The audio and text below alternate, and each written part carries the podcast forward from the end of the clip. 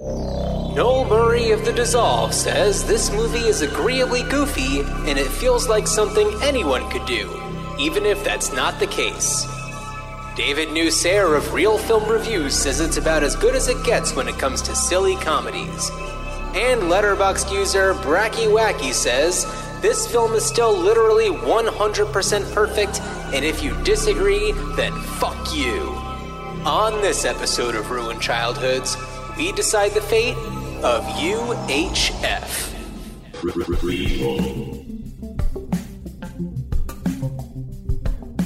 Sequel. Re re reboot. Which one will it be? It's the Ruined Childhoods podcast. Greetings, Starfighters. It is time for Ruined Childhoods. Greetings, Starfighters. What will we talk about today? Is that a, a Dan original song parody? That is in the style of Oh, in the style. Weird Al Yank as a, a, a, a tribute to the style of Weird Al Yankovic, which we are celebrating on this episode of Ruined Childhoods. Wow, how does one uh, give tribute to the style of somebody who gives tribute to the style of so many other artists? You That's a real brain twister. you make a podcast where you talk about how much you've loved his movie for over 30 years. Fair enough. Yeah. Uh, Ah. so I, I know that you have a one more thing for Flash Gordon, but before we get to that, first of all, welcome everybody. yes. Second of all, this is our second attempt at this. Uh, One, Well- you could say third or fourth. third or fourth attempt. We were having a lot of technical difficulties while we were recording. Well, we kept on having to push back the recording date for a bunch of reasons. And uh, we were just like, all right, Monday night, we are recording it and getting it right out. And then uh, nature decided to play a, a role in everything. And uh, it was here in the Pacific Northwest uh, well into the 100 degree and above mark. Uh, you are in Seattle. I am in Portland. Here it was 115 degrees. Um, And- nature or Klytus, I'm bored. Did Ming, Oh. did Ming the Merciless have a heat wave button on his like jukebox of plagues and disasters? Wow, that's totally blowing my mind right now. Um, really, anyway, the, so, the uh, timing could not have been better. we were we were about halfway through our recording session and my power went out. And we figured then rather than uh trying to recapture the magic we'd come in with a fresh magic. And you know what? It's early in the day. It's um 11 a.m i have i have coffee instead of a uh, a more evening beverage which for me is like a sparkling water and um A white claw. yeah, so we're we're coming we're coming at it with a fresh energy. yeah. So yeah, It's it's Tuesday, June 29th. Yeah, it's it's the morning, 11 Yeah, a.m. uh, and and I have to also apologize if there are any noises that one might hear. Uh, on the other side of the wall from where I am right now, which includes windows, uh, there are some guys who are building a fence. So uh, that's like I'm looking at them right now. Um, they're doing a great job, Eh. but if there's any errant construction noises, that's what's happening. I love how you said it includes Windows, like it's a laptop you're buying in like 1995, and Oh. where it says like includes Windows 95. includes Windows. No, my wall includes Windows. no, yes. Well, I uh, which what if it's like one of those fancy computer walls from from the future in oh, sci-fi? the future? yeah, the Yeah, the future. Okay. Uh, Dan, did you have a one more thing for Flash Gordon, or was that your one more thing? is that Ming the Merciless was being merciless? No, that was a bonus. So, it, my one more thing was a note. So, uh, when we talked about Flash Gordon, we had talked about a remake and we had talked a lot about the style of the original Flash Gordon, Yeah. something which I think it, you know works to its to its benefit. And I'm going to suggest something that I don't think I've ever suggested before, and will probably Okay. not suggest again. And I did mean to include this last week, and then I saw it in my notes. I was like, I can't believe. I was like, this is the one and only time that I've ever and possibly will ever suggest a shot by shot remake. Oh, okay. A yep, a a Gus Van Sant psycho, Right. but like a shot by shot remake of. But then if it's a if it's truly a Gus Van Sant style shot by shot remake, will it include a shot of uh, Dr. Zarkov jerking off? because that's the one thing that is different about the Gus Van Sant uh, no Klytus, Psycho. Klytus. It's Klytus. Yeah, no, he's in front of his his shrine to Ming, and Yeah. and yeah, and you know uh, uh, what's oh. sparks are flying all over I, the place. I forgot. I forgot. Melanie Anderson's character is looking through the uh, Dale. Dale. Yes. Yeah. Yes. Yes. For some reason, I almost Wow. said Dale Earnhardt. Even the and Can't believe I remembered her name. yeah, no, I remember Melody Anderson. I remember the name of the actress, but it's hard for me to remember. I always want to call her Lois. Oh, because okay. I feel like there's kind of a it's a the Lois, Lois Lane- equality. Yeah, I mean, not I mean, it, which also like Flash Gordon came out just a couple of years after Superman the movie, so right. not not unintentional. I'm I'm sure. So, uh, but that was my one- my one more thing. I felt it was I wanted to to bring that back because that was when I think about the original Flash Gordon. I think about well, why wouldn't you remake it or like not not uh, like literally actually why what are reasons to not remake it and it's like part of what makes it special is that style that uh that was brought to it and a lot of the Yeah. you know the the the cinematography and direction so shot by shot remake of Okay. Flash Gordon Uh, eh, you know, just just because we're talking about it, I may as well also suggest a uh like a Macy's Thanksgiving Day parade float. That'd be fun. Oh wow that's I don't think Or that a balloon. I don't think that's ever come up in our uh suggestions how do we Yeah, well, guess what? We're breaking all the rules. we're gonna reinflate this property oh, hello. okay So let's okay.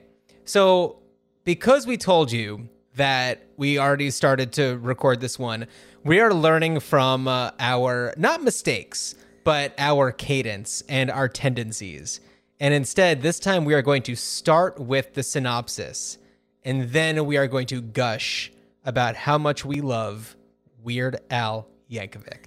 and and some and some other cast members in this movie who we will also gush about but please before Absolutely. the gushing begins synopsize George Newman has a big heart and even bigger imagination, but he can't seem to keep a steady job. But when his uncle wins a deed to U62, a local UHF television station, George is hired to manage, along with his best friend Bob. The station, which typically airs old reruns, is a perfect opportunity for George to explore his imagination with new live shows, such as Town Talk and Nutsy's Clubhouse, in which George and Bob entertain little kids on a shoestring budget. Wanting so badly for the station to succeed, George becomes disheartened when he learns that money is quickly running out. His neglect of his personal life takes a hit, and his girlfriend Terry leaves him. Feeling shattered, George walks off the set of a particularly dismal episode of Uncle Nutsy to go get a drink with Bob, leaving his doofy janitor, Stanley Spadowski, to take over. At the bar, George laments to Bob about his worthlessness when they are both surprised to see that the bar TV isn't only set to U62, but the entire bar has their eyes glued to the screen as Stanley shines on. A little more about Stanley. He used to be the janitor at local network affiliate Channel 8, run by the nasty old RJ Fletcher. RJ fired Stanley because he mistakenly suspects that Stanley threw out some reports. Left with no job and no favorite mop, Stanley runs into George, who offers him a job at U62. Back at the show, Stanley gives a big speech about his new mop that George gave him and how life is like a mop. The crowd goes wild, and George and Bob couldn't be more excited. They continue to expand their original programming and they're selling ads like crazy until they ultimately find out that they're number one in the ratings. This doesn't sit well with RJ Fletcher over at Channel 8. RJ calls over to U62's owner, Harvey Bilchik, George's uncle, and offers to buy the station from him. Luckily for RJ, Harvey got a call from Big Louie, his ominous bookie, and finds out that he owes $75,000. When George's Aunt Esther finds out, she forces Harvey to give George a chance to make the money instead. In order to make that much, U62 holds a telethon with Stanley hosting, offering U62 shares at a dollar a pop, giving the community an opportunity to co own the station that they all love. But RJ's goons kidnap Stanley in an effort to get the telethon to fail. This is where I will introduce you, our ruined childhood's audience, to Philo, U62's resident science guy. He runs the station's broadcasts, hosts a science show, and is generally a weirdo. In order to keep a close eye on U62, he sets up a hidden camera in RJ Fletcher's office. Thanks to that camera, he sees Stanley fighting off RJ's goons. Philo tells George immediately and he bolts over to Channel 8 to rescue Stanley. Unfortunately, George's plan is poorly thought out and he and Stanley are both outmatched. Luckily, Cooney, George's friend and host of U62's Wheel of Fish, saves the day with some of his karate class students. They rush back to the station, but RJ literally pulls the plug on the entire operation. As he verbally shits all over the U62 fans, George has seconds to spare as Big Louie rolls up in his limo. A local peddler who makes appearances throughout the movie hands George a stack of cash, just enough money to cover the rest of the 75 grand. George gives all of the money to Big Louie and the station officially belongs to the community. RJ is publicly humiliated. George gives Stanley a trophy to show his appreciation, and Terry gets back together with George. So, Weird Al plays George Newman. We will get into, as I said earlier, our immense love and appreciation for Weird Al very soon. Uh, David Bowe plays Bob. Uh, Fran Drescher makes an early career appearance as Pamela Finkelstein, the uh, incredible news, uh, the incredible journalist who uh, was U62's receptionist until George comes in and, and throws her bone. What's up, Dan? Oh, er- early career, but also just want to kind of shout out Fran Drescher in her. Uh, I don't know if it was her first film performance, but another classic comedy that Fran Drescher played a decent supporting role in. This is Spinal Tap, five years yeah. uh, prior Bobby to UHF. Fleckman. Yep, Bobby Bobby Fleckman. Oh, she's so good. Um, Michael Richards, another pretty early in his career performance. We've already talked about him in our Transylvania Six Five Thousand episode, but this was just as he was breaking out as in his career defining role We- as Cosmo Kramer. Yeah, Seinfeld premiered like three weeks before UHF opened. absolutely incredible and Yeah. he's so good he's so good in this uh he has this like set of false teeth that just makes him look even doofier than he normally does and you know he's just like everybody knows him for his crazy physical comedy and um man he just I is so good We'll come back to it, but I would say of it, of of all of the Michael Richards performances, this is probably the one that I would say has the most acting versus performing. yeah Transylvania 65000 he was just like a local weirdo pretty much Yeah. Uh, and in this one, he's got stuff to do. He uh, just really shines. Um, and if anybody has an opportunity to watch a copy of this movie with the commentary by Weird Al and uh, the director Jay Levey, um, it does. There are some appearances by Michael Richards, who does have a lot of fondness for this uh, this role and this stage in his career, and uh, it's fun to listen to. Uh, another person who's who shows up in that commentary is Emo Philips, who makes an appearance as Joe Early, a uh, a high school shop teacher who is on the an episode of uh, Town Talk. Hello, and welcome to Town Talk. I'm George Newman, and today our special guest is local high school shop teacher Joe Early. Joe, thanks for joining us. Thank you, homeboy. Well, I see you've brought some equipment with you today. Would you mind giving us a little demonstration? Not at all. There's only a few simple principles you must bear in mind before attempting to operate a sophisticated piece of machinery like this. Table saw. It gives him this look of just like, ugh. It's Mr. Aren't you Smarty Mr. Pants. Big shot. You know, lots when my students learn Slices his thumb off. Blood is squirting everywhere. You believe this? Oh, will you look at that? Oh. Just call me Mr. Butterfingers. Um, I think it's on the the floor somewhere. Oh, is my face red? He's so good. Brilliant. I love it. Uh, we have um, Anthony Geary as Philo, Billy Barty, the incredible Billy Barty as Noodles McIntosh, the uh, the cameraman who does the the news. So good.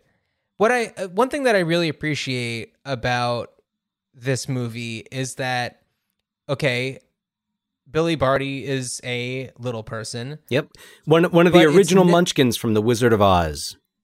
one of the original Munchkins, uh, responsible for the ADA, Americans with Disabilities Act. Uh, just an incredible person, and but this movie treats him with a lot of respect and does not play his size for comedy in a way that's offensive. Um, No, the there- comedy There's moments. the comedy is very much on his side. It, the comedy is very much on the side of the character. Absolutely. Uh, love Noodles Macintosh. Uh, actually, why don't I play the uh, the our introduction our It- introduction our introduction? introduction Introduction. Whatever. No, George, I can't delay the broadcast because the mayor is supposed to be coming out any minute. Where is he? No, I've looked all over. I don't see a Noodles McIntyre. Macintosh. At your service. He's so good. I love the little fanfare. I mean, I Absolutely. sorry, no pun intended. Uh, Yeah. Uh, he's wonderful. Um, we have Gedde Watanabe as Cooney. yeah, Um, we have, uh, you know, Dr. Demento makes an appearance. And the, oh, uh, Kevin McCarthy plays RJ Fletcher, who we talked about in our Innerspace episode. Just the best villain, like 80s villain. yep. Just That like, big, that corporate, Yeah. like representing the big money, like in inner space and and in UHF. Yeah, and just to uh, give a little taste of that, I'm gonna play the the first moment when George meets RJ. So what happens is a package is mistakenly delivered to U62, and George decides to hand deliver it just to get to know like the you know have like a little the friendly competition and and just to be a nice guy.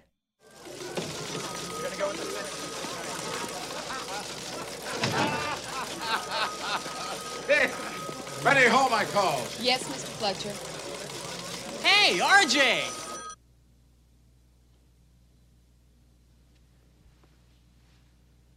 Hi, George Newman, U62. Say, nice place you got here. You know, I was just thinking since we're both in the business. Where'd you get this?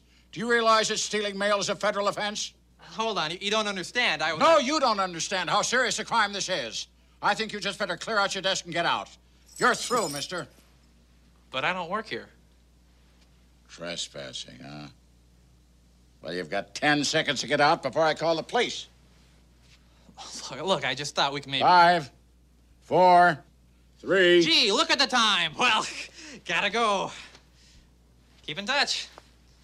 Ugh, they both Right. play off each other so well. Well, and that's right after, uh, it, not long after he fires Stanley, and then um, George meets Stanley. But n- another character who we meet uh, in in that scene, and this is, I, I mean, uh, w- there's also Victoria Jackson in the cast, and so there Right. she's acknowledged. And for better or for worse. Yep, there. It, No, she she's great in this. Saturday Night this. Live alum Victoria Jackson. This is before she went just like completely off the rails. Yeah, yeah. you know. Um, so, but, uh, you know, what prompted us to finally do this episode, because this is one of those movies that I think John and I could just talk about whenever. And Yeah. we, not that we need to re-watch it to be able to talk about it, but of course we both did. And, uh, but Oh, I watched it first uh, straight, and then I watched it again with commentary. Okay, straight no chaser, and then yeah, okay, Yeah. Uh, so yeah, so uh, but what prompted us to say w- this is the time we're doing UHF It's time. The unfortunate passing of John Paragon, who plays uh, R.J. Fletcher's son Richard. Uh, in in UHF, you would also know him as Jambi from Pee Wee's Playhouse. Yeah. Uh, the voice of a familiar, if not a familiar name, definitely a familiar face, and certainly a familiar voice.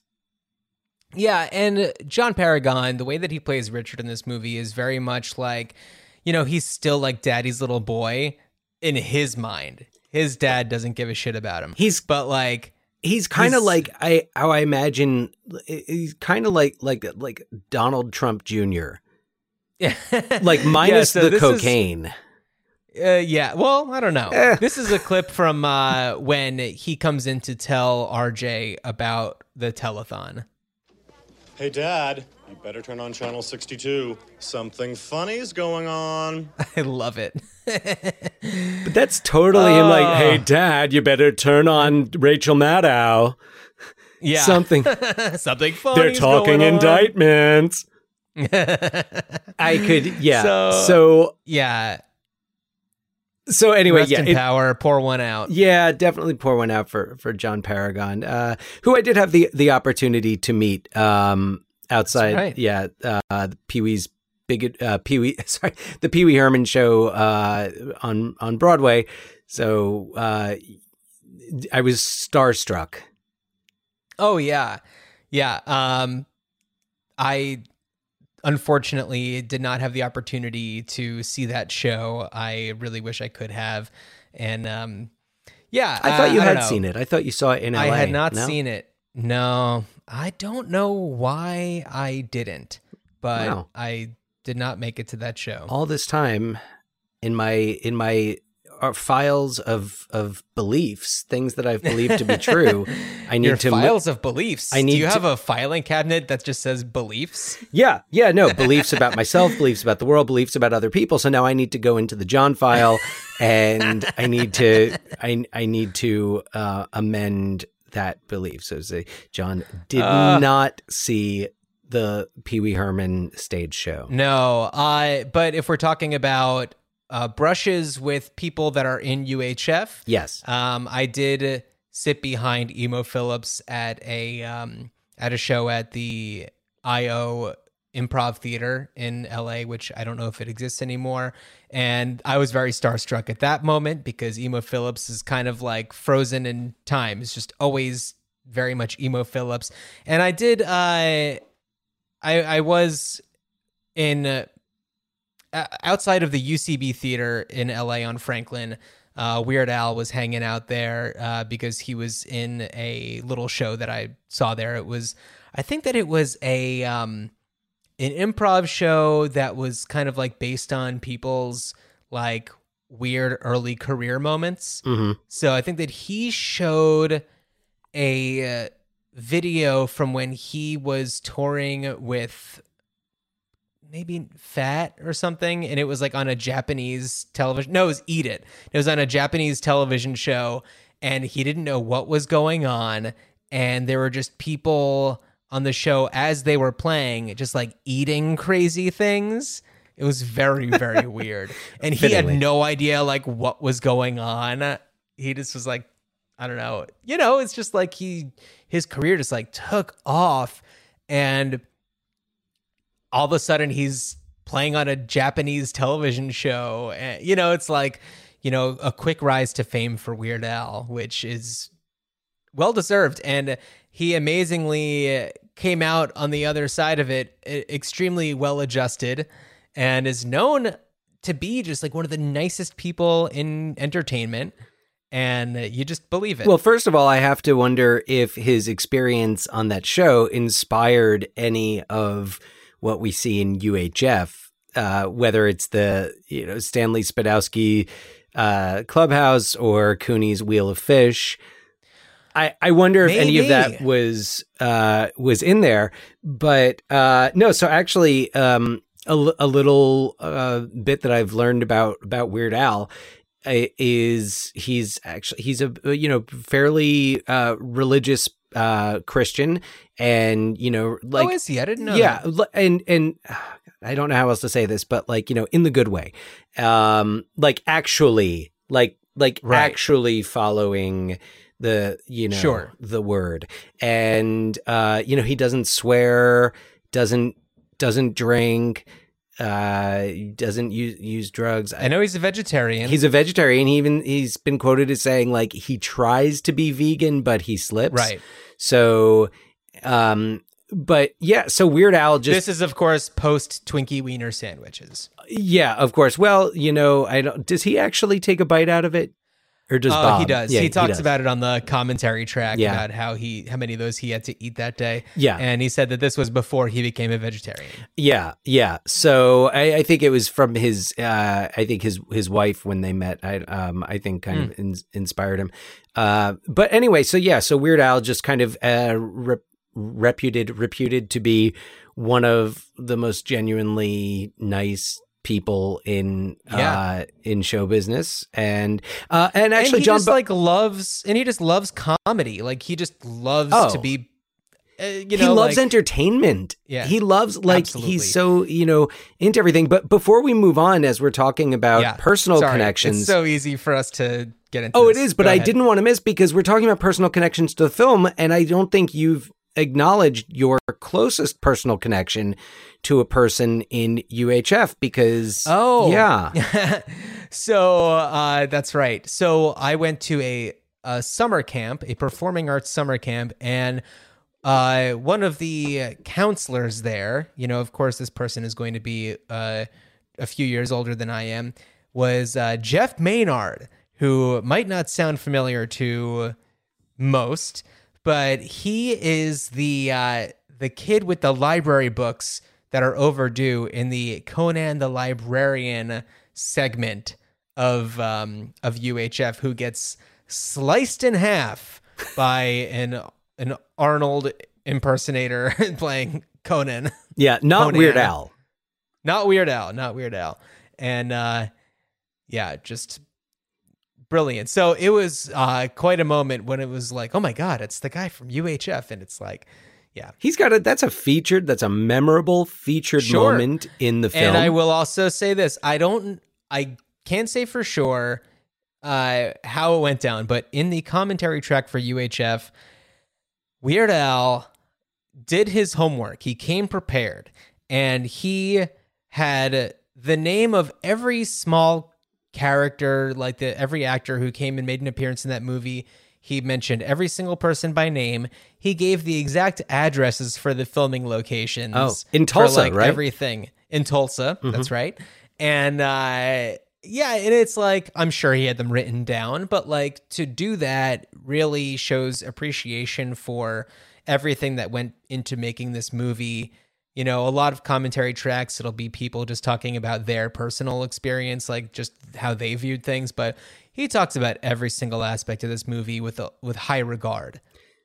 and that's i mean it just speaks to his that like genuineness of of weird al and Yeah. i mean because uh, honestly it takes being genuine to be weird Yeah. and to, i mean not to mention to put it out there and and and advertise it and make a career Right. out of Yeah. it. I mean, damn, he's been the, uh, his first album came out in 1983, but I think the first single got played on Dr. Demento in like 76. Was that another one rides the bus? Yes. Yeah. Yes. Another one rides the bus, which that might have been the one. It's either that or like My Bologna that was Mm-hmm. recorded in like a dormitory bathroom. You know, I have like the Weird Al coffee table book signed. I don't know if did you get that for me? Did Scott get that? Somebody got that for me. I had it signed for me, which was oh no no no no. Uh, my good buddy Eric Goslin, previous guest on the show, uh, he had gotten that for me because Weird Al was a guest on a show that he was producing, and um, yeah, That's awesome. so uh, yeah, it's not. I have another Weird Al autograph that is not a that was not directed specifically to me. I was at Amoeba Music in LA and I found a copy of Even Worse that was just in the used records that was signed to somebody named Angel, and I have that one framed. So, Oh. if anyone asks, call me Angel. in the But, uh, morning or in the morning. yeah.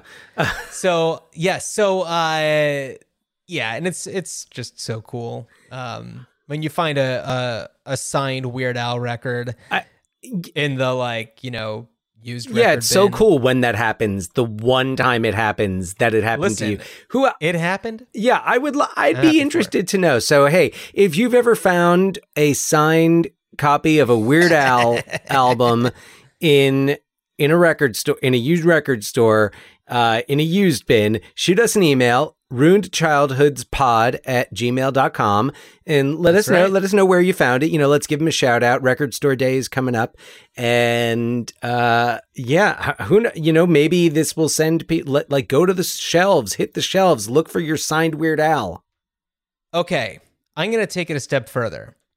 If you can prove to us that you have a signed Weird Al record that you found in a used record bin, we will uh, send you some Ruined Childhoods merch. How about that? oh yeah But you have to be able to prove that it's not direct, that it's not specifically for you. we need to see receipts yeah no it can't receipts. be we need a for you picture of you in the in the like used record bin, yeah rummaging. uh-huh Uh, yeah. So Absolutely. anyway, um, oh sorry we were talking about uhf weren't we uh Yeah. So the thing is, like, this movie was written by Weird Al and Jay Levey, who's um, Weird Al's manager.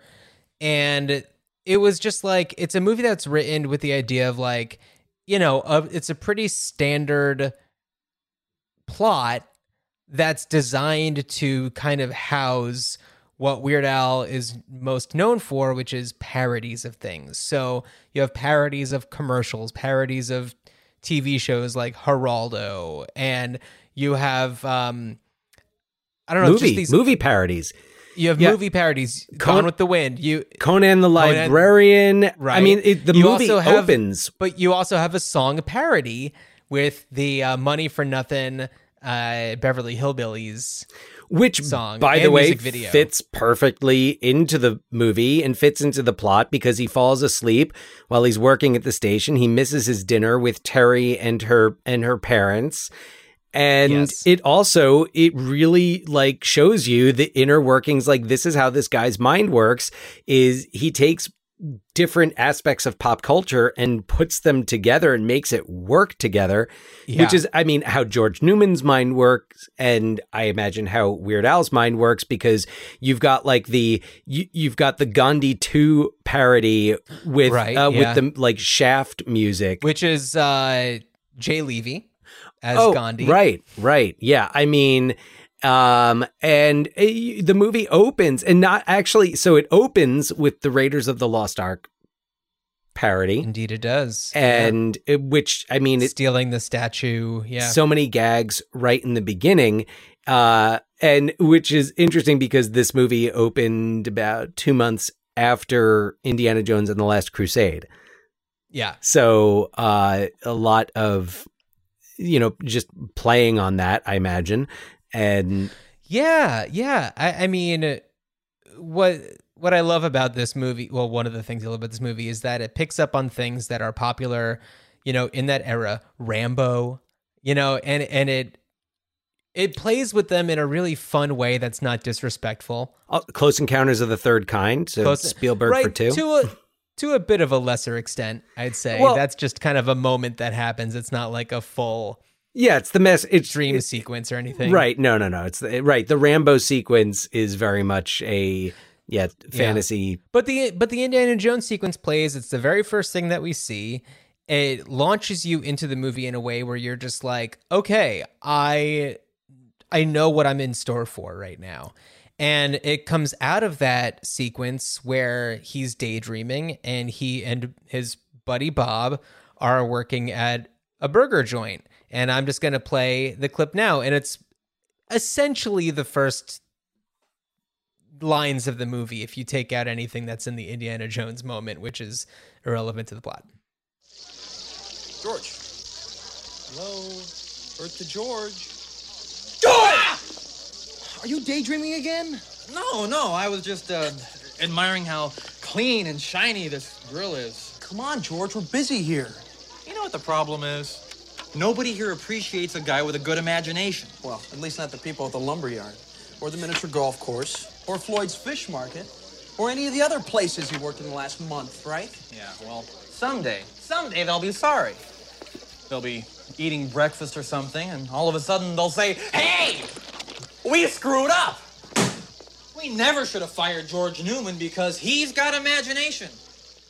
So clearly somebody read like Save the Cat or whatever. And it's just like, how much information can we get into this like first moment? It's like mm-hmm. establishing hi- like who this character is, who his friend is, exactly where he is in his life. Got fired from the lumber yard and so on and so forth. Like it sets everything up so well, but in a way that you just accept. Well, yeah, I yeah, it, it's kind of, and it was I, I think less out of place because as I was listening to the list of of you know Floyd's Fish Market and everything, Right, yeah. I'm thinking I'm like, well, there's not a franchise or a chain, uh, uh, you know, in sight or that even really exists in this world. No. So it, it's refreshing, and I think that that was less out of place in the late '80s than Right. it is now. But it's still it's kind of set in this other, you know, alternate like Weird Al Yankovized universe. Right. And which is what makes a character like Stanley Spadowski make sense. That somebody like this would exist in this world where it's just like this doofy guy that I don't know, exists just in his own world. And I love that. Yeah, yeah. No, he's just you know he's he has his passions, his mop. Yeah, you know, I'm gonna play a Yeah. clip from uh, when when George uh, d- decides to walk off of the set of Uncle Nutsy's clubhouse, and uh, oh yeah, and just has Stanley go on. I need a drink. You don't drink. Yeah, but I've been meaning to start. Wait a minute. What about the rest of the show? Watch out, Mr. Coyote. Hey, Stanley. Yeah, George. How'd you like your own TV show? Okay. You're on. What are you doing? Are you crazy? So the entire time he's just like, you know, he's got his mop, but he's just eyes glued to this cartoon. And uh, of course, that leads into this scene where we learn a little bit more about, you know, George and, you know, described it earlier as like, you know, he's just displaying his worthlessness. But this is where we start to see Stanley really shine. George, what about Bob, it doesn't matter anymore. It's over. Yeah, we're watching it too. Yeah, I've never seen anything like it. Okay, play later. Gentlemen, what can I get you? beer? Blueberry daiquiri. Tell you what, George. Let's start fresh. Uh, start a whole new business. Maybe we could borrow some money from your Uncle Harvey. Oh, right. We just flushed his TV station down the toilet. I'm sure he'd be happy to lend us money. So I guess Terry's never gonna speak to you again, huh? Bashes his head on the table. Hey, I didn't get an umbrella. Look, everybody, he's coming back on. This is like a biker bar, isn't it? Welcome back to Stanley Spadowski's Clubhouse. Are you kids having a good time? Hey, how about that cartoon? That was a weird cartoon, wasn't it? You know, that cartoon, it reminds me of a dream I had last week, and I turned into a bird with a candy bar head. And then there was these other birds, you know, they're all trying to eat my head and everything, but I got away from them. And then, then there was this tree, you know, and there was this weird lizard, you know. What the? Whoa! Pulls a lizard out of his pants. Whoa! Whoa! Whoa! I, wa- I want to show you something. I want to. I want to show you something.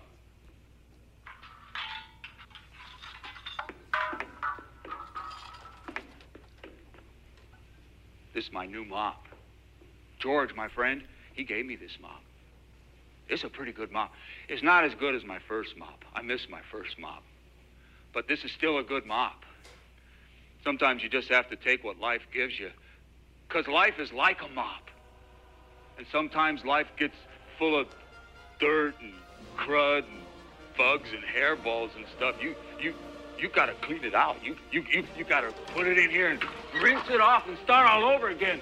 And and sometimes sometimes life sticks to the floor so bad. You know, a mop, a mop is not good enough. It's not good enough. You you gotta get down there like with a toothbrush, you know, and you gotta you gotta really scrub. You gotta you gotta get it off. You gotta really try to get it off. But if that doesn't work, that doesn't work, you can't give up. You gotta you gotta stand right up. You you gotta run to a window and say, Hey! These floors are dirty as hell, and I'm not gonna take it anymore! Network.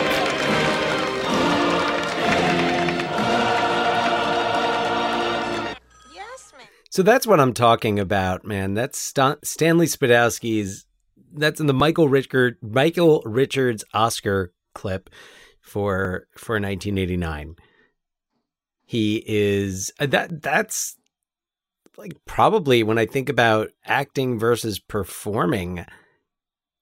That's kind of one of those moments where Michael Richards just really makes a connection to the character, uh, to the situation, and and it's it's kind of one of those times where you get the sense of uh, the the character's history and what the character has gone through to get to this point where he's got a new mop and now has this hit TV show. Yeah, so Michael Richards, uh, I don't I don't know. I think that the first part of that was actually improvised and then it let the mop thing I think was all scripted. So ah, I just love it. It's, it's wonderful. And and you know, and to see uh, you know, George and Bob just like freaking out. Though I mean, I do have a bit of an issue with that scene where it's like first of all, how did these guys how are they just watching you know, George's Uncle Nutsy's clubhouse. Like they had to have had it on the channel. And uh, then also it's like we uh, we leave George leaves while the cartoon is going on and it seems like they get to the bar and the cartoon is just ending. And that's strange because so when we see the outside and, of the building, it's pretty much isolated. So it's not like they just went like next door. Are you saying that well, there's, there's, not? There, no. Are you saying there's a lack I'm of logic? Saying, well, maybe a little bit, but what I'm saying is Stanley wouldn't have been on screen yet because the cartoon was still the same cartoon because he refers to the, you know, Roadrunner cartoon or whatever. Anyway. Yeah, I mean, I guess when I watch it, I think I wonder. I'm like, is it another cartoon?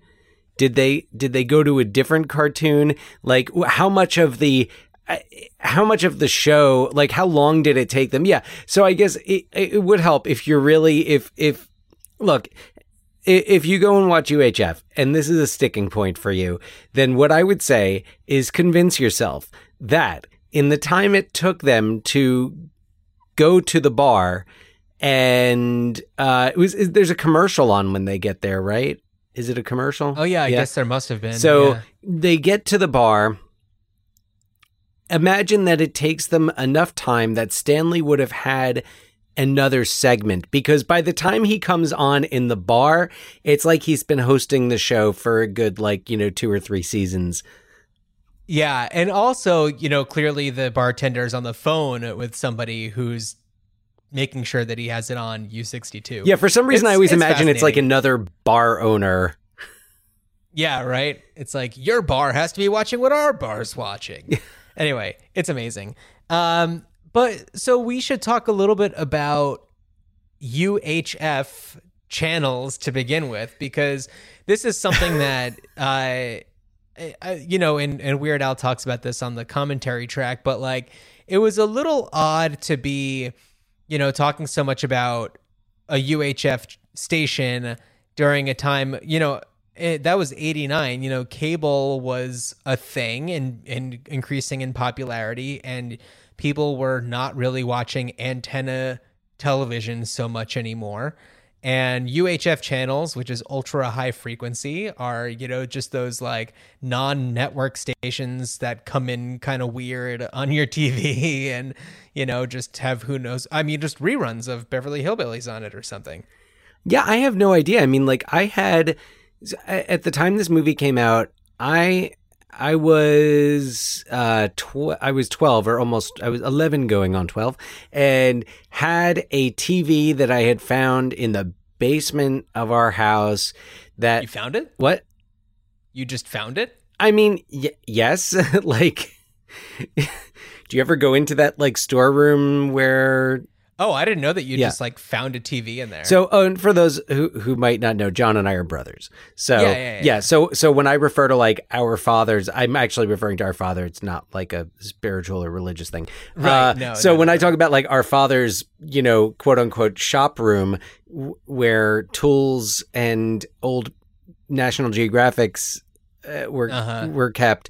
Uh, yeah. So there was, I mean, there was a TV. It it was a I think a 13 inch black and white, and it had a UHF dial on it.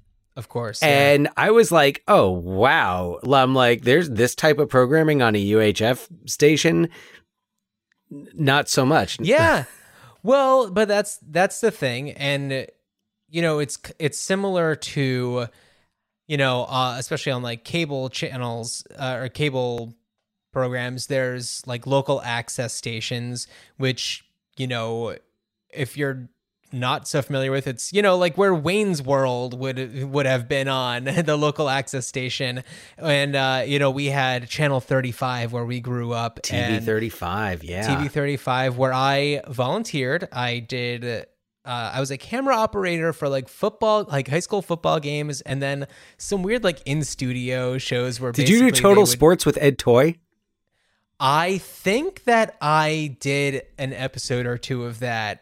I it's so it's so long ago. It's, so the hard to only remember. it's the only like actual show that I can remember being on TV 35 otherwise it was just like they were playing you know tours of the historical society Eh, unfortunately not the Yeah. one you were on where oh, right, the tour of the historical society where Josiah Crane, founder of Cranford, uh, where Josiah Crane's um, a proxy was uh, got heat stroke and collapsed on a child. yeah oh boy Yeah. yeah. so uh but yeah TV 35 at yeah I mean otherwise they were just like replaying like graduation ceremonies and Yeah, I know. Yeah, you know what? And it's like, man, I wish that when I was a a kid, I had the foresight. I mean, of course, you know, it's easy to think about that kind of stuff now, but it's like, you know, thinking about the people who took advantage of local access television stations at the time, uh, people like um, Chris Gethard, you know, the Chris Gethard show getting its start on local access and then just kind of taking off. And, you know, Chris Gethard, uh, very special in his comic sensibilities in his own right. But uh, you know, really, really launched something with the Chris Gethard show of just like a, this group of weirdos, and and also like people like Jake Fogelnest Mhm. who started Squirt TV on like a local access thing, and then it got picked up by MTV, and like he was a kid, he was 13 when that was going on. It's it's it's crazy, and uh, you know when you when you were talking about being the the camera operator, made me think of Luby Washington, who plays the camera operator Yeah. in UHF, who uh, uh, Drinking the entire pot of coffee during the telethon. yeah, I mean pour one out, but he's like Yes, I yes, don't know if he says a word in the movie, Nope. but his expressions, his reactions, Fantastic adds so much. So Yeah. shout out to Luby Washington. And along, uh, you know, just because I mentioned him, um, Jake Fogelnest, along with Weird Al, both make appearances in the last movie that I saw in a theater, my return to the theaters, the documentary The Sparks Brothers about the band Sparks, which um, is fantastic. It's so good. And uh, Weird Al, you know, definitely it you know in a lot of ways influenced by Sparks as as many musicians were um you know I think a lot about the way that they would use like old TV sound effects Mhm. in their songs that you know I'm pretty sure like the same like cheesy gunshot that's in this town ain't big enough for the both of us is in a polka. Right, know? right. yeah. Yeah. And uh yeah, it's it's just so much fun and yeah, it was it was really great to see Weird Al on the big screen once again. I know it's. I mean, other even if it's just as himself. Well, it's funny- He was so uh, Edgar Wright, who directed the Sparks Brothers. Um, you know, when it says like the name of the person and then like who they are. For some of them, it's pretty funny. Like it's like Beck. See above, and for Weird Al, it says accordion player. So uh, it's just so great. I mean, he really is the kind of like most mainstream accordion player. He really made the accordion central to his act, even as his music got. I mean, like the accordion is all over the first album. Right. But yeah, I mean, like you even hear, like he's got the polkas on every album. On the UHF soundtrack, it was the Hot Rocks polka, all Rolling Stones songs. Usually the polkas were like whatever was popular, whatever songs were really popular in the couple of years uh between Yeah. So yeah, it's it's Albums. a medley of cover songs, um, of popular songs, and uh, yeah, there are so many of them where it's like I definitely knew those songs from the polkas before I knew the actual songs, or I knew Weird Al's parodies of songs Oh, yeah. before I actually knew the real songs. I knew King of Suede years before I ever heard King of Pain. Yeah, I mean, I think that that's probably the case for most people in King of Pain. I mean, people who weren't already fans of the like, you know, people who were like, you know, kids like us who would have discovered Well- Weird Al before the police. It was also a long time before I knew about MacArthur Park, and I just thought Jurassic Park was its own standalone thing. Oh. and yeah, you know, it's just like some of these things are a little bit more obscure than others, and uh, I I gotta say, like on his latest albums, I feel like there's some of his best stuff. You know, Word Crimes, his parody of Blurred Lines. Word Word brilliant. Crimes is fantastic, especially for a, a, a, grammar nerd as such as myself. Yeah. It- Word Crimes well, was and a also gift. uh, at the at the end of an episode recently, the uh, Three Days of the Condor played the song um, "Party in the CIA," which is a a parody of Miley Cyrus's "Party in the USA," Mhm. and uh, they're, they're so good. His his parody of Lorde's Royals as foil is so funny and takes a weird dark turn. And uh, yeah, he's great. So so Uh, Weird Al albums for anybody who somehow is listening to this and it does not know too much about Weird Al's music. The albums are those polkas, the the medley songs as polkas, uh, the parodies, original songs, most of which are in the style of another popular artist. they are pastiche. Yeah. And uh his he's so good. He's he's also got a great voice. Oh, yeah. And a voice that has really been consistent from the beginning of his career to now. But it's actually something that I, I was thinking about in terms of Weird Al and, you know, uh, his last album, 2014's Mandatory Fun, which I listened to. I didn't listen to the whole thing. And I wonder, I don't know if it's just because, like, I'm older and also not not necessarily older but just like I don't necessarily listen to pop music but I tend to think that in the 80s and and 90s it was it was much more of a sure thing that a majority of people would get that like you you mentioned the Lorde's royals and i have never to the best of my knowledge i have not heard that song. Now chances are i could hear it and i'd be like oh okay i've heard i've heard Right. that somewhere but i i i don't know. I haven't heard it so to enjoy weird al's it's kind of like with his with the albums from the 80s so when i started getting into weird al around uh you know mid to late 80s before uhf Yeah.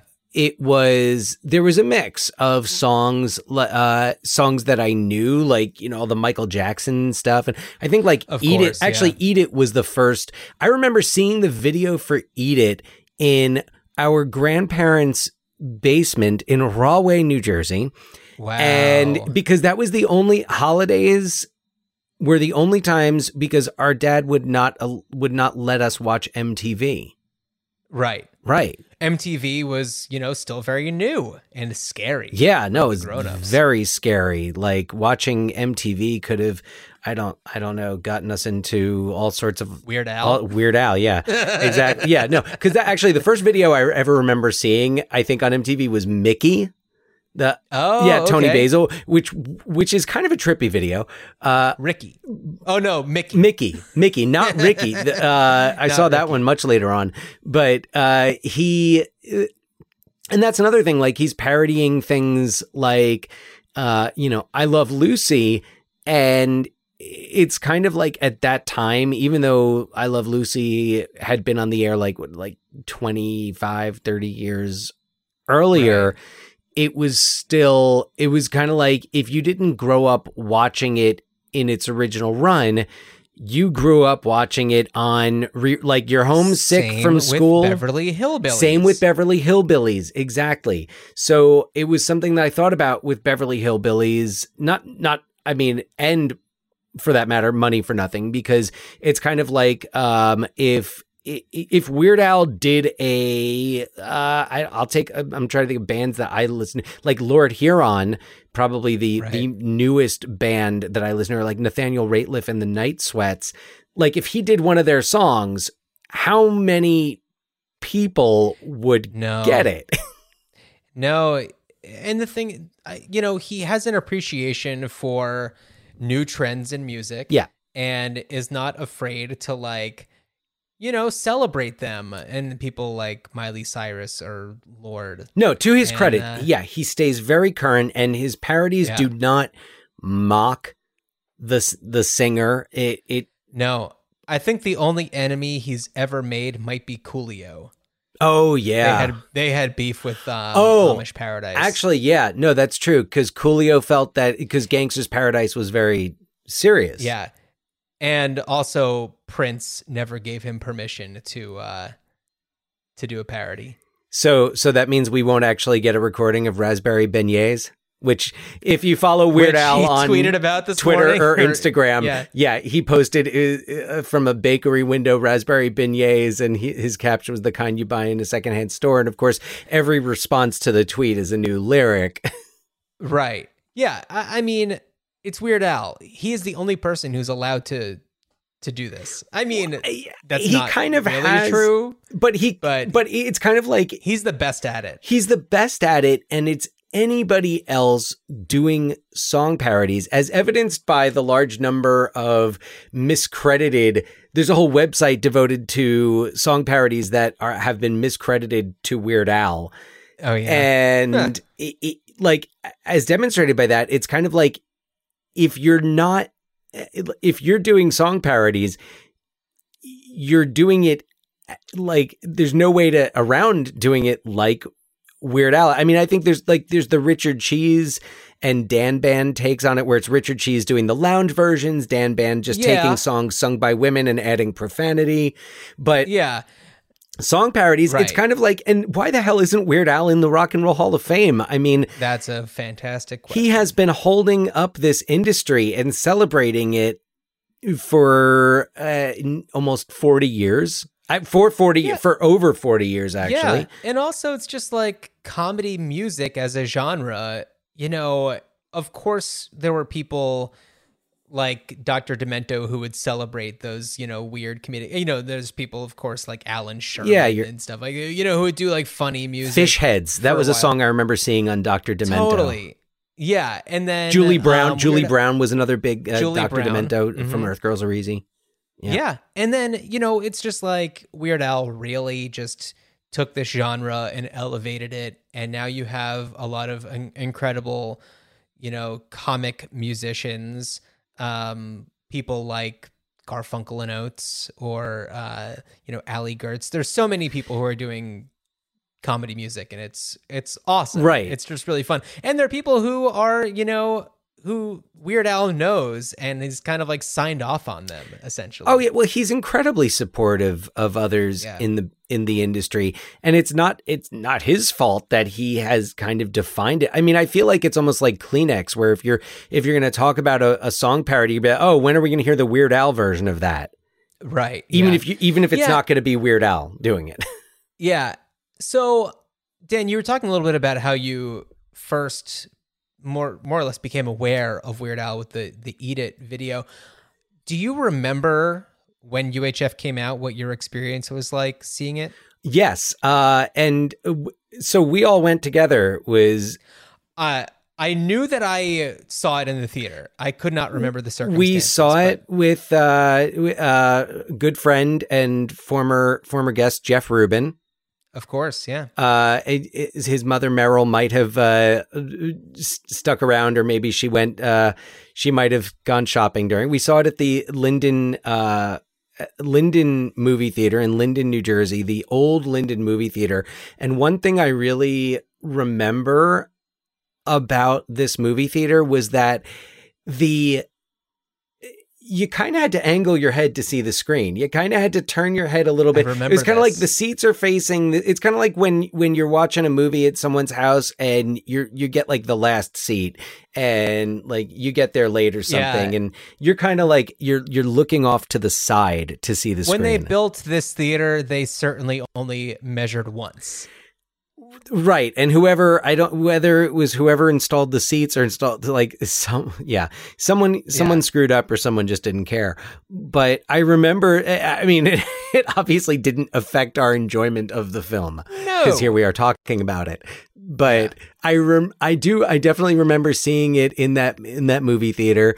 Uh the only other I'm trying to think of the other movies that I remember seeing in that movie theater were um I'm pretty sure that's where I saw Die Hard 2, Okay.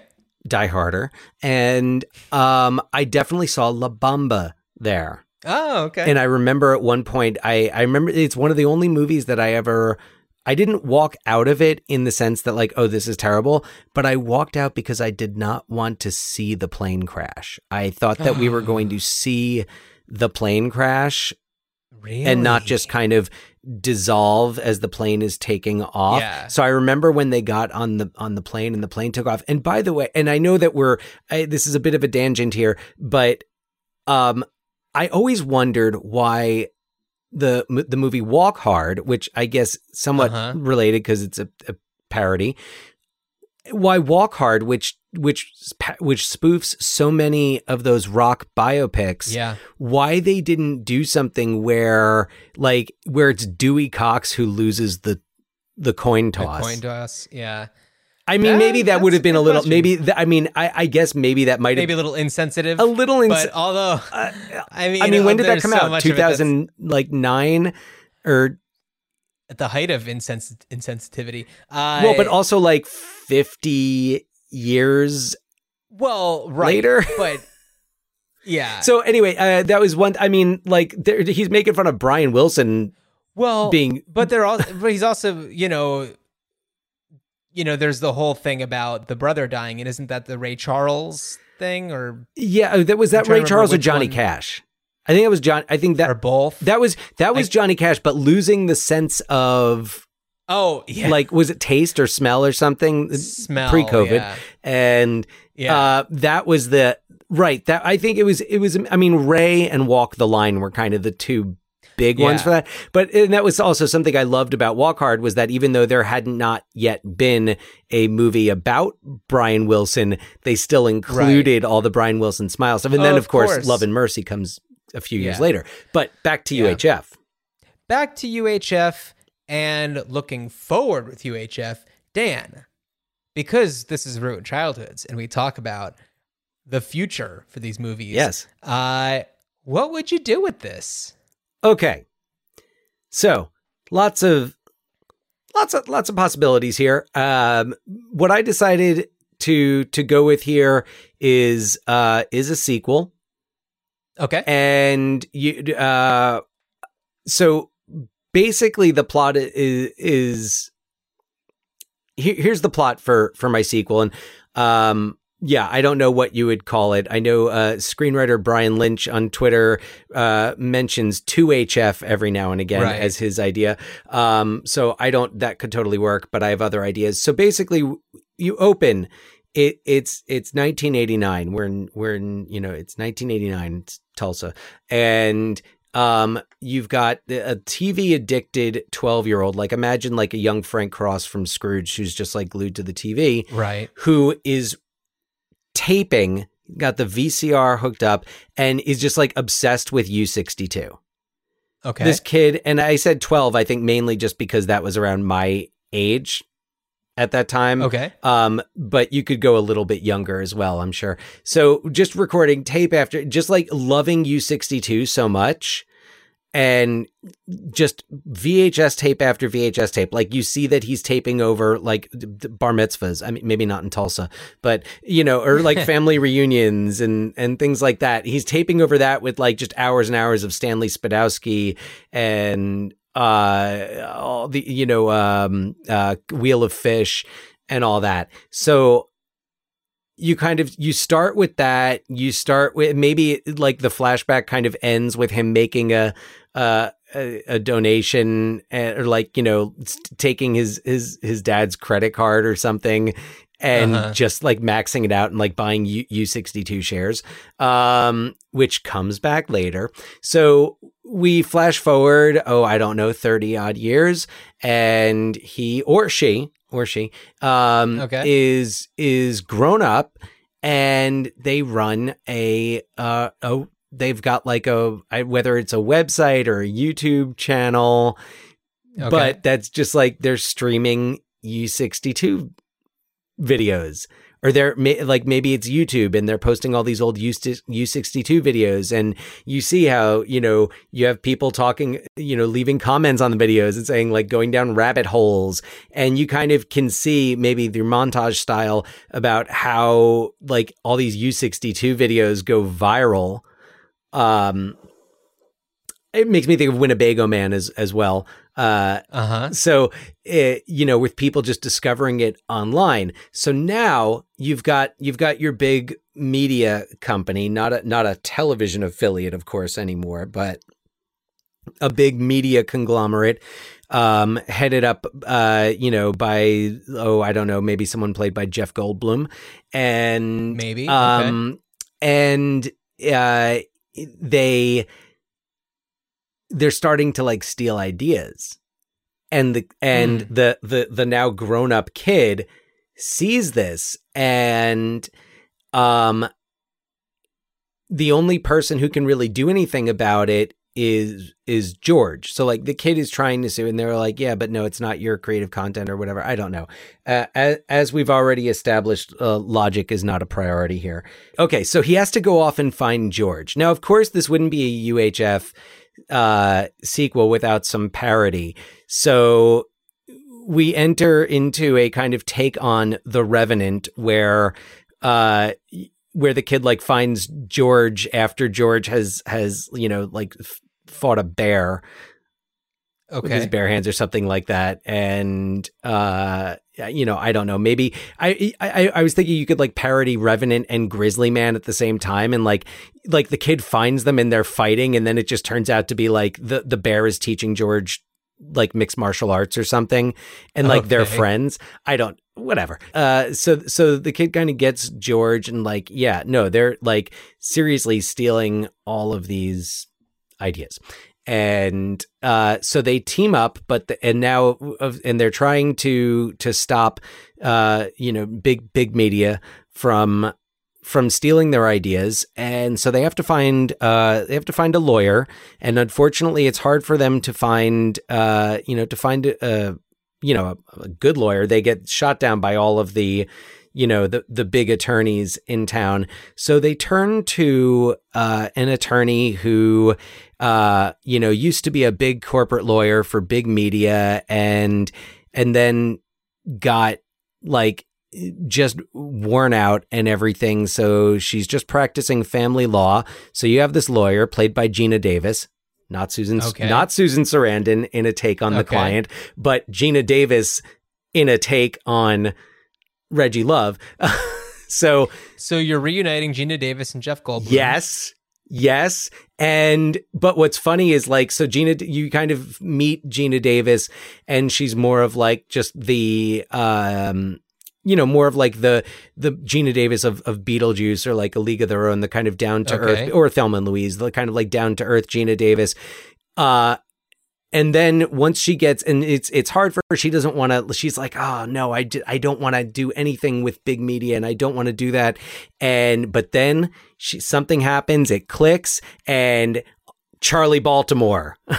She Oh, she kind okay. of she kind of charlie baltimore's a little bit not not not in a like specific like if you haven't seen the long kiss goodnight you won't get it way but in a if you have seen the long kiss goodnight you'll have a little more appreciation for it. So where so right and she goes to fight jeff and maybe maybe there's some sort of past connection between her character and jeff goldblum's character.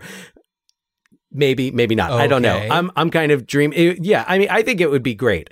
So but then there of course the their legal funds dry up because the corporate attorneys know what to do and they know they're like we just need to keep those billable hours piling up and they won't be able to pay. So what do they have to do an old school telethon online they have to do it. it's like a go they do like a they crowdsource because that's what they were doing in Right. they yeah, like they did a GoFundMe before it existed. So now they're like, we've done this before, and now people actually know what it is.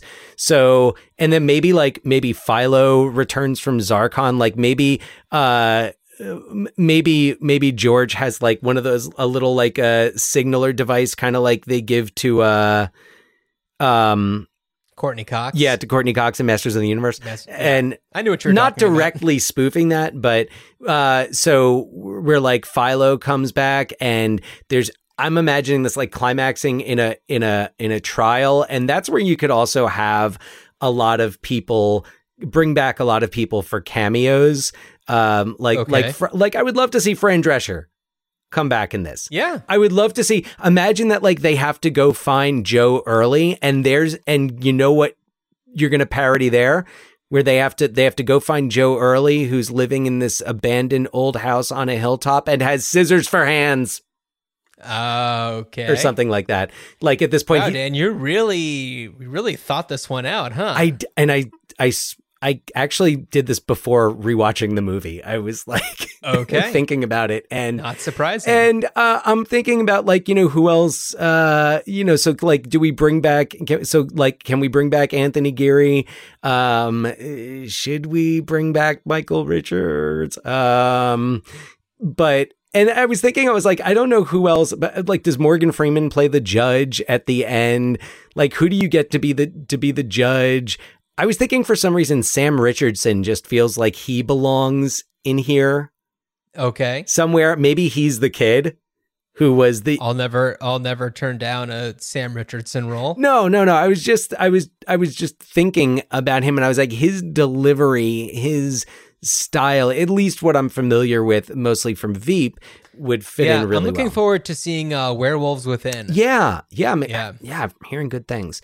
So, uh, yeah, so that's so that's the idea. Um, a you know maybe someone like a, a Jorma Taccone would be a good uh filmmaker to do it, eh, or you know there there are a lot of there are probably a lot of great uh comedy filmmakers out there that I'm not thinking of. And it's a great opportunity to get a new voice because you're you're not going to market you're marketing this around the fact that it's a sequel to this cult classic comedy, and Weird Al is is just beloved. So Right. you can give you can find a director who's not necessarily a name director. Well, you know, uh, I I think that uh, is it Akiva Schaffer um, in the Lonely Island. Yeah. Maybe I'm getting the, Mhm. the last name wrong, but he's the one who does the directing, I believe, for the most part. I thought it was didn't Jorma do MacGruber? Uh, Akiva Schaffer. Let's see. He did. Um, sorry. Uh, for all. No, I'm- this. I'm pretty- Hot Rod MacGruber. Oh, he was executive producer on MacGruber. Yeah, I, I'm Um, pretty sure Jorma. Pop star, never Oh. stop, never stopping. Yeah, yeah, so like who directed those? Yeah, Jorma directed MacGruber. Right. So, but what's interesting is that, you know, you're, we didn't mention Lonely Island before, but Lonely Island extremely influenced by Weird Al. And, you know, they certainly do a lot of work together. And uh, that's kind of where my mind went Well, th- as well. There's another. There's another actor who could play the uh, Andy Samberg. Andy Samberg. I- Yeah. I would have no problem with that. So, John, where where were you going with this? So, uh, I mean, I feel like obviously this could be a stage musical. Um, that's not really the territory that I was going to go down, but it's it's all there. It's all there. It's ready to go. Uh, but what I was thinking was actually prequel. I was thinking that I'd love to see uh, an R.J. Fletcher story. Really get to the core of why he's so rotten. And it i don't know i feel like this is kind of a well-worn thing but really love to see you know him at the beginning. I, in a movie called channel 8 and um or maybe vhf because that would be the alternative to uhf Oh. and you know it would take place like in the 50s maybe you know seeing RJ Fletcher get his start maybe he was somebody with a with a big imagination but the money is just in reporting the news and just being a network affiliate I'm imagining And- like a Mad Men spoof. Yep. You know, maybe he did have an imagination, but he was forced into doing this whole network affiliate thing. We get the information from UHF that his father was a very serious man. And um, yeah, I'd love to just see kind of what changed, what could have been a change in RJ. Because clearly, Richard, RJ's son, is a goofball. And it's like maybe he was a goofball too. And um, yeah. What if what if he had to like what if he had to go the corporate route after after getting uh, Richard's mother pregnant? Because we don't see or hear anything about Mama Fletcher That's in true. here. So, but what if what if that was that was the thing and he had to do that and that's why he he I don't know. despises his Yeah. son so I mean, much. There's he despises his son, but he also despises, you know, he's he's just so serious about Anybody who's who, despises who's creative. he despises George. Yeah. Um. Yeah.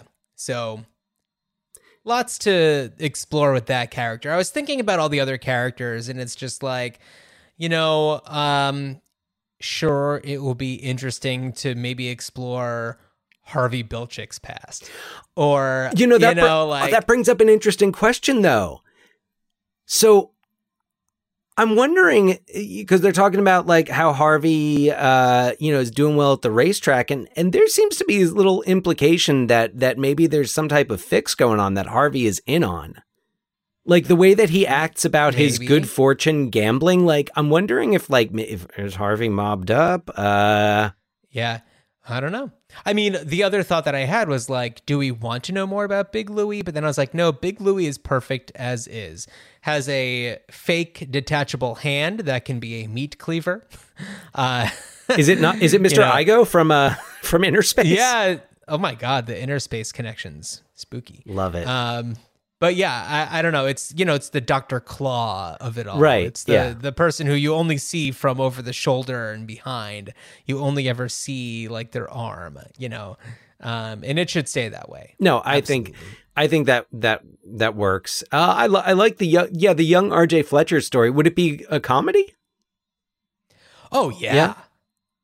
Yeah, I think that it would be like a dark comedy, one that's maybe like played serious, but uh, I mean, maybe it could even be similar to the way that like Walk Hard plays, where, you know, yes, it is a comedy, but there are, you know, funny, dramatic elements to it. Would would it play up? Because if we're doing like TV in the fifties, I'm imagining a very misogynistic world. Sure. uh, yeah. and and racist. Well, as as we learn from this movie, and I hate to uh, quote, uh, uh, what is the uh, I don't I don't know if the character has a name, but uh, oh my god, I'm looking for the actor's name right now. He's one of the oh David Proval. Oh yeah, uh, yeah. Who says uh, broads, don't belong in David. Proval. How did we not mention him before? David Proval was in like Mean Streets, Martin Scorsese's Yeah. Mean Streets. He was in The Sopranos for. I, I mean, he was Rich, Richie so- Aprile. Yeah, he's so good in this. Uh, when he's got the staples in his face, it's so good. Oh Anyway. yeah, no. There's there's a couple of things. Well, and and that I mean, also it's like he is like that character existed. Like the the that type of person definitely exists.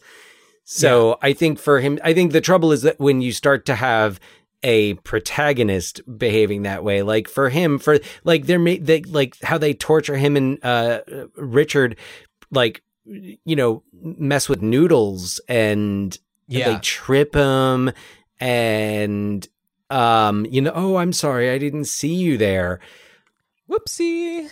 it's almost like it's almost okay because in a movie like this that's so cartoonish you know these are the bad guys and you know they're going to get what's coming to them Yes. And what's so great about this is that they truly get what's coming to them because it's not like they just win the station and it ends. Like RJ uh, gets kicked in the nuts.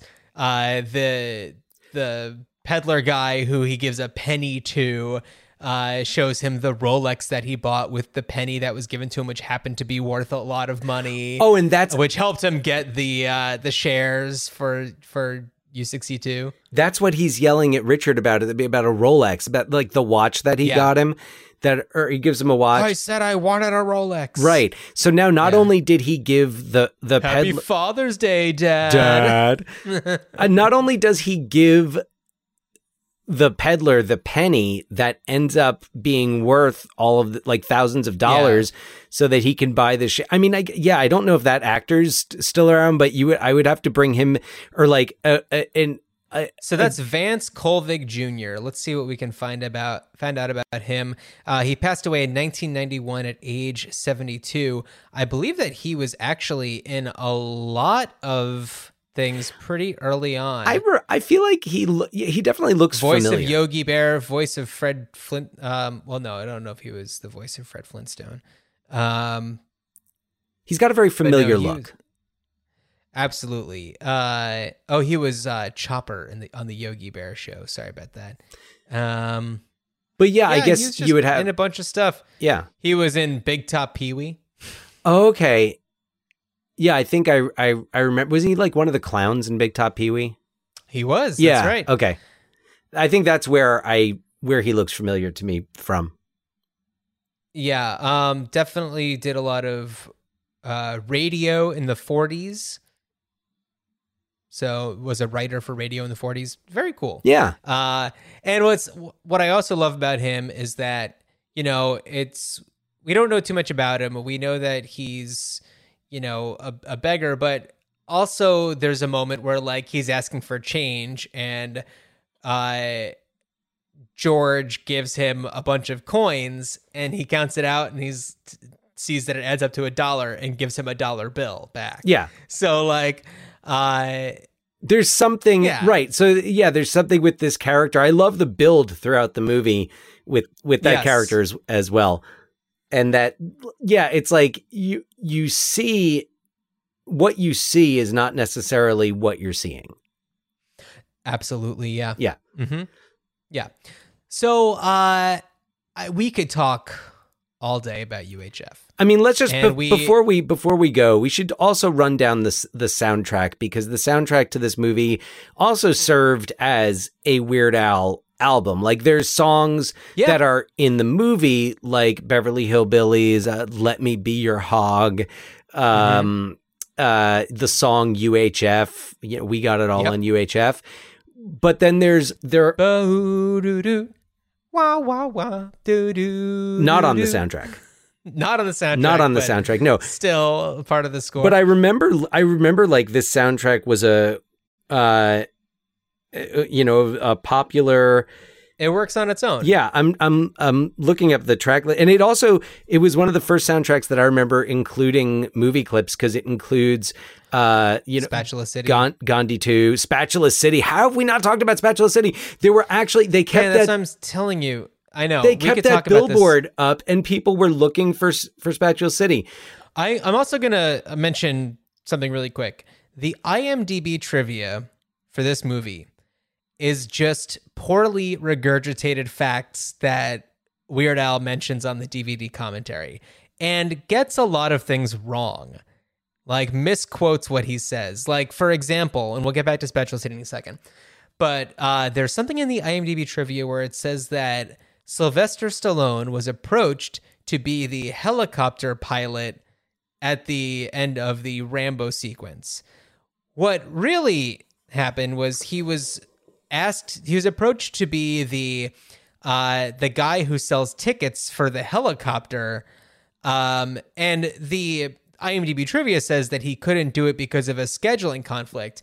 But what Weird Al says is but it didn't work out because maybe he had something better to do that day. Like, you know, he said it in a very joking way, knowing that like this is the height of Sylvester Stallone's career. you Right. know, he's I not mean- going to be, you know, in this stupid movie. Yeah, I mean, I was just sitting here thinking like, okay, what would he have been working on? Probably Tango and Cash. Okay. Yeah. So, um, oh, so back to the soundtrack. anyway, I would take uh, anything Oh. that's on the IMDb trivia, of course, with a grain of salt. As always, as always. Uh, So t- to go down the track listing of the soundtrack, you've got Money for Nothing, uh, Beverly Hillbillies, Gandhi 2, Attack of the Radioactive Hamsters from Mars, right. a classic, right? Isle Thing, would not in the movie, but it's a parody of, of Tone Loc's Wild Thing. Tone Loc's Wild Thing. Yep, right. we've got the Hot Rocks, the aforementioned Hot Rocks polka. We've got the song UHF. We've got "Let Me Be Your Your Hog," which is in the movie. We've got song parody "She Drives Like Crazy," parody Right. of the Fine Young Cannibals. "She Drives Me Crazy," a favorite of mine. The generic blues, which is basically just Weird Al doing blues. I don't, Oh, I don't remember that. We've got the Spatula City, uh, the Fun Zone instrumental, which I think is in right. the movie. Stanley Spadowski. That's Stanley Spadowski's Yes. Clubhouse's theme song. Yes, Yeah. and then we Yeah. And then we've got another favorite of mine getting getting parodied. We've got Spam, the parody Right. of REM's Stand. Stand. Not in the movie. And then it ends with another song not in the movie, but but just as memorable, the biggest ball of twine in Minnesota. Right. Which uh I don't did I send you this there's an episode of the podcast oh, what was it? 99% invisible maybe that's all about the actual controversies surrounding the biggest ball of twine in, In Minnesota. There are- There are, several competing biggest balls of twine that are uh you know they debate which is the true biggest because there's one where it's biggest by like dimension. There's one where it's biggest by weight. Um there's a lot of debate about that. And uh, yeah, I I love that's like that's one of those songs that for some reason I can still remember a lot of it like, well, I got 2 weeks of vacation time coming after working all Yeah. year down at Big Roy's eating heating and plumbing, not eating and plumbing. it's so good Yeah. uh so what I what I was getting to before is that like we could talk about this all day. We could. And and if you want to talk to us about UHF, send us an email, ruinchildhoodspod at gmail.com. There's also our link tree, which is linktr.ee slash ruinedchildhoods. Uh yeah, we we'd love to connect with you about this movie. It is one of our favorites. Yeah, we love this movie. Yeah. So uh Dan, what are we doing next? Oh, wow. We're going 180 degrees away because next up we're we're going to be we're going to be looking at the series, a series that uh I I believe the original might be celebrating its 50th anniversary. We're looking wow. at the uh Dirty Harry series. Yeah. So taking quite a uh, left turn here from from UHF and uh, going to to uh, Clint Eastwood in uh, the Dirty Harry series, right? Dir- Dirty Harry, which was released in uh, in 1971 Uh, Yep. In yep, December twenty third, nineteen seventy one. So uh, coming up on its fiftieth anniversary, sp- has spawned uh, several sequels, and I think is going to be uh, pretty interesting to look at, especially in uh, in the the climate, the um, I guess law enforcement climate, not the oppressively Sure, hot yeah. climate of uh, twenty twenty one. So Yeah. Well, Dan, as you are taking the highway exit to go to Spatula City, I wish you a good journey. Good journey. Let me be your. Let me be your now.